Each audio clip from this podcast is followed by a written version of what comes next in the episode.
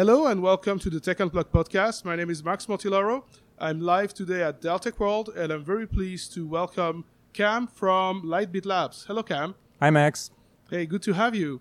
Thank so, you. So, uh, Cam, can you tell us a bit more about Lightbit Labs? I discovered your company very recently and I'm quite excited about what you guys are bringing on the market. Sure, absolutely. So, Lightbits is a Israeli-based startup. We have offices in Silicon Valley and New York City and we build a disaggregation solution. So our product is basically software that allows separation of storage from compute in cloud infrastructure, and that makes possible much better utilization of the infrastructure and ability to scale storage and compute independently. Uh, what we've seen is that our customers want to be able to grow very rapidly their infrastructure to be able to support more users, and with that, they need more capacity, more performance but they want to do that in an efficient way, uh, such that they, they're fully utilizing the infrastructure that they have and they have an architecture that's easy to scale. So that's how we uh, help them. We help them move to a disaggregated model, separating storage and compute, and our solution can run on uh, standard servers. Uh, so basically, we take an off the shelf server. With our software, we can take all the SSDs that are inside of that server, virtualize that capacity, and then connect it to compute nodes anywhere in the data center. Uh, and we do that over standard TCP IP with, with a new protocol that we invented called NVMe over TCP. Okay. So when, when you say, so first, first aspect, your software defined storage. Correct. Second thing, uh, you're using NVMe drives. Yes. And the, let's say, major innovation, if I could say it that way, is that you don't rely on RDMA uh, you can use standard networking cards, and you use the uh, TCP as a, a, transport protocol for the data. That That's correct? right. That's right. So, um, if you think about um, different ways that storage is being used today, uh, on one hand, you have direct attached storage, which is very high performance, and it's used for latency sensitive or performance sensitive workloads. But then the problem with that is that you end up, um, as you scale and add more and more nodes, you're scaling both storage and, co- and compute together. So uh, eventually you're going to have underutilized infrastructure. You're going to have stranded capacity. So it's, it's not a good solution when it comes to efficiency. Another approach is to use more traditional SANs, uh, including iSCSI, where you already have centralized storage but then uh, you don't get the performance that is equivalent to direct attached storage. the performance is much lower, the latencies are much higher. So what we do is we really are able to address both of those. We converge the two, meaning that we can uh, deliver performance that is equivalent to direct attached storage using end-to-end NVMe, but we're still separating storage and compute, and we're doing that over standard TCP/IP, which is very easy to deploy. So you get much higher utilization of your infrastructure and higher, uh, you know, more advanced uh, features such as compression and fault tolerance that you would get traditionally with SAN. But at the same time, we get performance that's equivalent to direct attached storage. I understand. So this tends to indicate that you're you're in fact proposing a, block-based storage solution which is distributed, right? That's right. Okay. That's right. So this is all NVMe over Fabric. So NVMe over TCP just to briefly touch on that, uh, really uh, was started uh, by us three years ago as a way to extend NVMe across the entire data center using a standard TCP/IP fabric, and uh, it is now a standard as part of NVMe fabrics, and which is a block interface. Uh, so if you remember, NVMe over Fabrics was was invented uh, a few years back as a way to extend NVMe uh, to remote pool of SSDs over f- different fabrics. But initially, it was designed for RDMA and Fiber Channel. And what we've done is we've added TCP/IP as a transport option for NVMe over fabrics. It's the same NVMe model. It is still a block interface. It's very easy to to use from a, application perspective. Uh, but but now you can really deploy it at at hyperscale level. Mm-hmm. So are there any advantages in using uh, standard TCP as a protocol? So, for example, some of the solutions which exist on the market require to have specific drivers or adapters or uh, so bits of software. But I guess that with using the standard TCP protocol, you are not, uh, let's say, depending on any uh, bits of, let's say, customized software that the customer needs to install. That's install. exactly right. That's exactly right.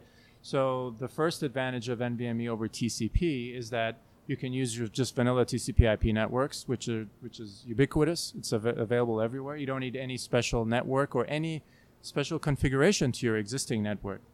Second, we have um, you can use clients or application servers uh, that just have an NVMe over TCP driver. You don't need any special NIC. You don't need an RDMA NIC. And we don't have, in the case of Lightbits, we don't require any proprietary software on the client side. Mm-hmm. So we have contributed our code to the community for the drivers on the client side and have upstreamed that. And the community is now improving and enhancing that. So on the client side, we don't touch anything. It's just standard NVMe over TCP. In the network, we don't touch anything. Our IP is entirely on the target side.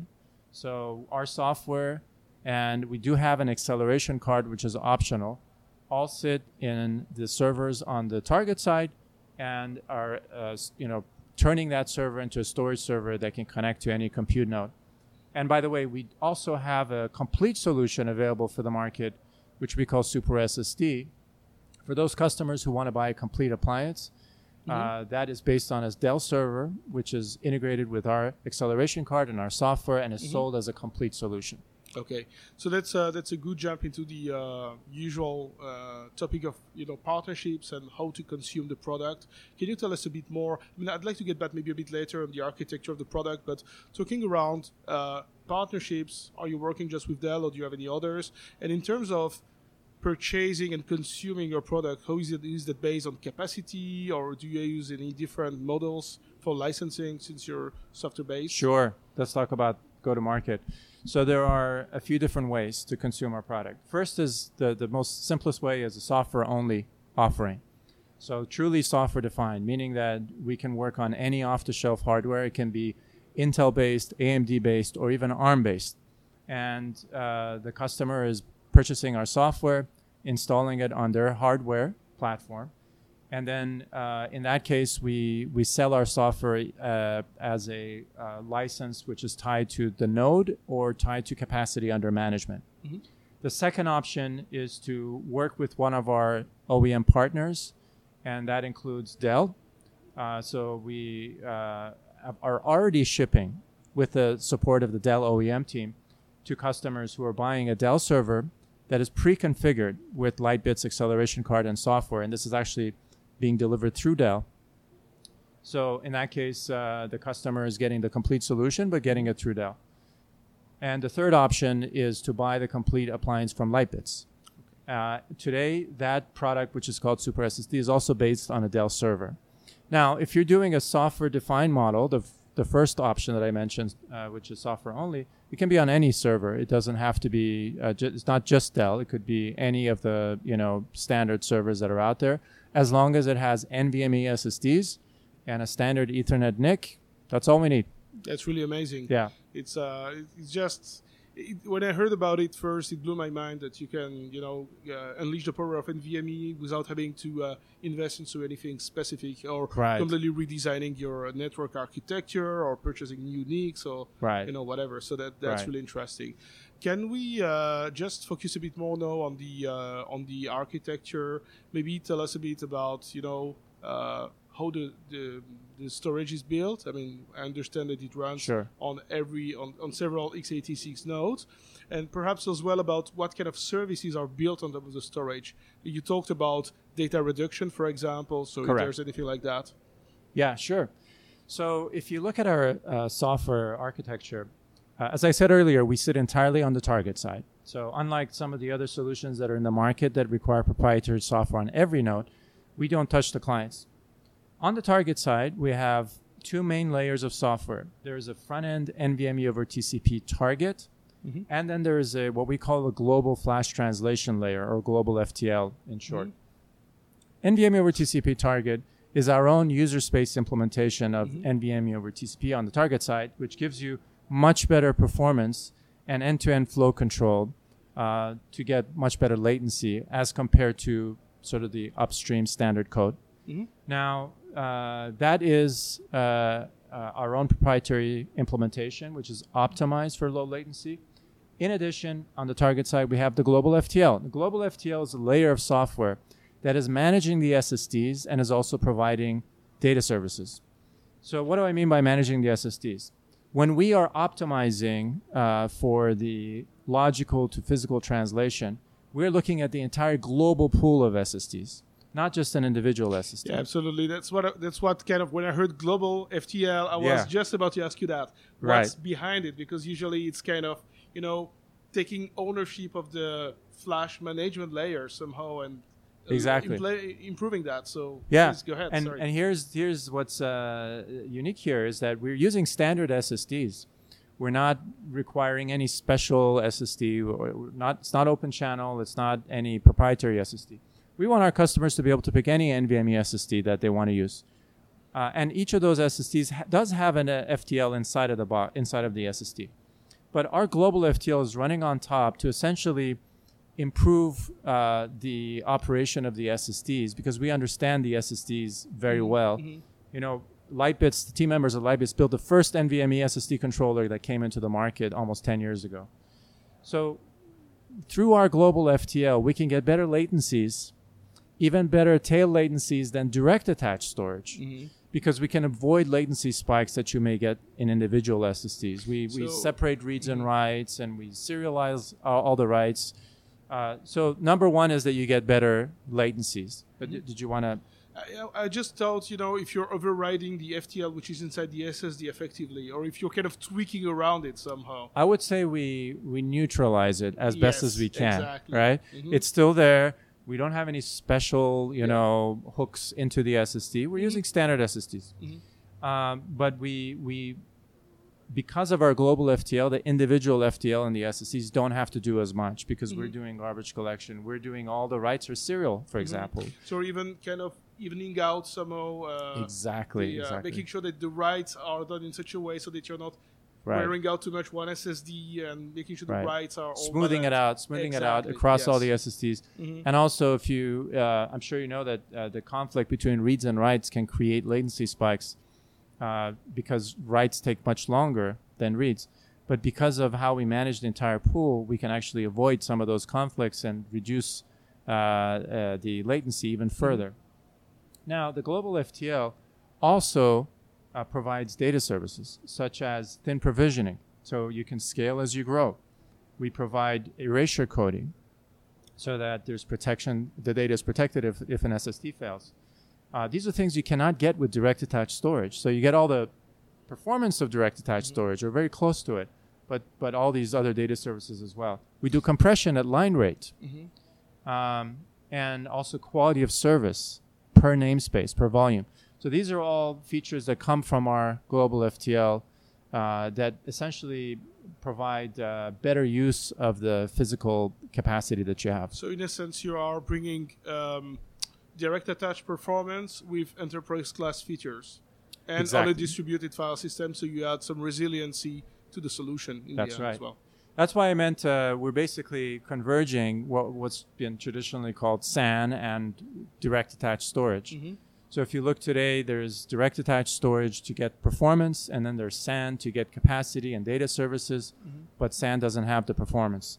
So with our solution, you get a combination of both. You get the performance of direct attach, but the data services and the centralized storage model of traditional SAN. Can you tell us a bit more about your customers? Uh, I mean, what kind of use cases you're seeing? Sure. What kind of industries you're working with, just to get an idea of where your solution fits best. Maybe even the use cases that you yourself advocate, you know, for the solution. Right. So we have so far. We the company is three years old. We uh, launched our product, came out of stealth mode just uh, last month, actually, or a couple months ago. So fairly new. But even before we released our product to production, we were selling our product, and uh, early customers have been software as a service providers and infrastructure as a service providers that are building their own uh, on-prem infrastructure but they like a software-defined model. They like to buy standard servers. They don't want to buy appliances. And by the way, that's another difference with traditional SAN. Traditional SAN is always appliances, which are more expensive and, and hardware and t- software tied together. In our case, you can get any hardware any uh, to work with our software. So uh, early customers were those kinds of customers, and uh, we have, um, for example, I'll give you just one example. I can't mention their name, but they're very large software as a service vendor, Fortune 500 company that is uh, currently using us in four different data centers, uh, and they're running live production traffic. Uh, and they provide, they're a cloud service provider, so they provide a service to their customers. And in, the back, they're using uh, Dell servers with our software and uh, using us for disaggregated storage.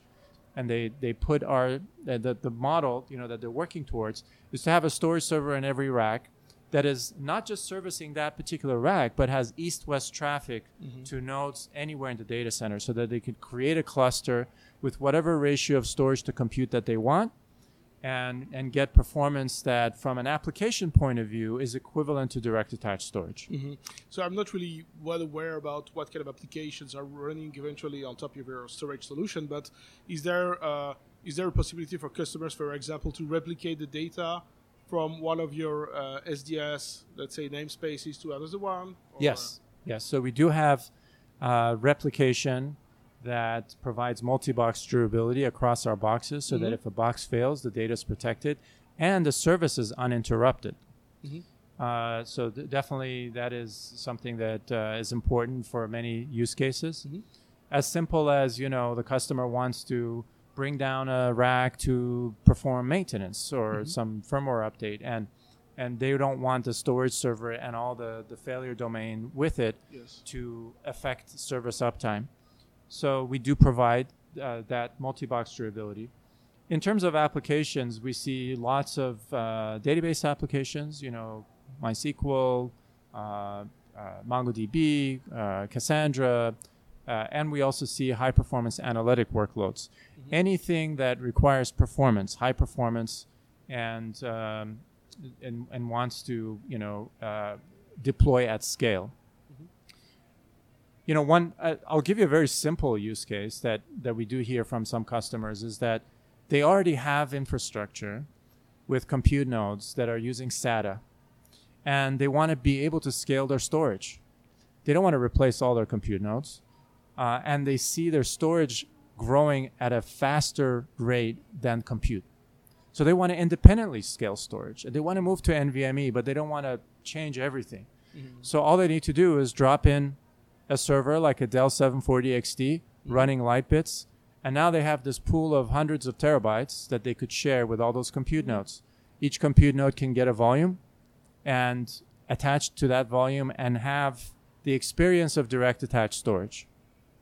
So it's a very simple way to scale your storage, but not not just you know uh, low performance storage. We're talking about storage that behaves like direct attached, without having to change your entire infrastructure. Mm-hmm. No, that is pretty amazing. I'm really uh, almost at loss of words, but uh, no, that, that's, well, that's we're really excited. We're we're getting a lot of interest from uh, variety of customers that are doing, uh, you know, web scalers and cloud service mm-hmm. providers. Another group of customers that are uh, also interested are private cloud enterprise. Uh, so, in fact, uh, you know, we're doing a large um, uh, POC now with financial services a company in New York City, and there's more of those coming. We have a partnership with uh, VMware that we've started. vSAN customers are asking for a way to scale storage independently okay. from compute. Mm-hmm. Because think about it, you know, when you have like a VMware vSAN, as you add capacity, you have to add everything. You have to mm-hmm. add licenses to vSAN and application licenses and a HCI node, so it becomes pretty expensive. But yes. their customers are saying, I want to just be able to scale my storage. So how do we do that? And we're working with VMware to take a solution to market. Mm-hmm. One last point, probably from my side, uh, you're block based, so the question might not be fully relevant, but do you see or do you have any offering to kind of extend what you're doing in the cloud, for example, for whatever purposes, whether it's replication or are you leaving that up to the customers to figure out something? You mean as a managed service? Either as a managed service or a kind of virtual appliance which runs on Amazon or whatever. Just right. out of curiosity, because it may yeah. not even be uh, relevant or may not even make sense. Right. So we are partnering with infrastructure as a service providers. And one that I can mention is Packet, which is another uh, Dell portfolio company, a startup that we've been working with for some time. And there are other uh, infrastructure service providers as well that are taking our solution and offering it as a service to their customers. So uh, I think that's the place we're going to start initially, and then uh, whether or not, uh, you know, at what point do we offer our own managed service is still a question. You know, at a startup, there's no shortage of good ideas, and we have Yeah, a lot of smart imagine. people that have lots of good ideas. So we're just trying to kind of roll this out um, Mm-hmm. in phases. Amazing. Well, uh, last question from me. Uh, I don't remember if we touched base on that before, but uh, what about the licensing? I know we talked about the partnerships and the Right. consumption models, but how do you license? Is that on capacity or is that based on the amount of physical servers? Right. We have we have two models for the software itself. That's node based, so that every node pays a license, Mhm. and then within the node you can have whatever capacity you want. You can have whatever size SSDs or number of SSDs that fit inside the node. That's one model. Second model is capacity based. So some customers, some infrastructure service providers, they like to have a more of a capacity based model where they pay based on the capacity that's under management by Lightbits. That's for the software. Now the hardware, the card is usually bundled with the software, the acceleration card. And if it's a complete storage appliance, it is sold as a storage appliance. Remembered one last thing. You said you have an optional acceleration card. Yes.